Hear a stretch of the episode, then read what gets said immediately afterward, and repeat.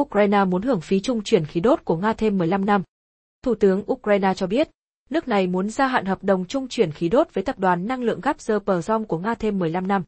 Thủ tướng Ukraine Denis Miha cho biết nước này muốn kéo dài thỏa thuận theo đó Nga xuất khẩu khí đốt sang châu Âu qua hệ thống đường ống trên bộ xây dựng từ thời Liên Xô. Theo ông Miha, Ukraine đang đàm phán với các đối tác châu Âu vì việc gia hạn hợp đồng tùy thuộc vào những nước này. Hợp đồng hiện tại có hiệu lực đến năm 2024. Theo đó, Ukraine trung chuyển 65 tỷ mét khối khí đốt của Nga sang châu Âu trong năm 2020 và 40 tỷ mét khối mỗi năm từ năm 2021. Thủ tướng Ukraine nói rằng sẽ là điều lý tưởng nếu gia hạn những điều kiện này thêm 15 năm. Ông Miha cũng nói rằng, Ukraine đã chuẩn bị để tăng khối lượng vận chuyển khí đốt lên 55 tỷ mét khối nếu Gazprom chấp nhận đề nghị này.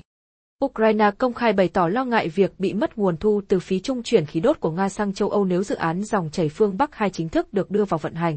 Tuy nhiên, Đức mới đây đã thông báo tạm dừng việc xem xét phê duyệt dự án cho đến khi công ty vận hành dự án tổ chức lại hoạt động cho phù hợp với luật pháp của Đức.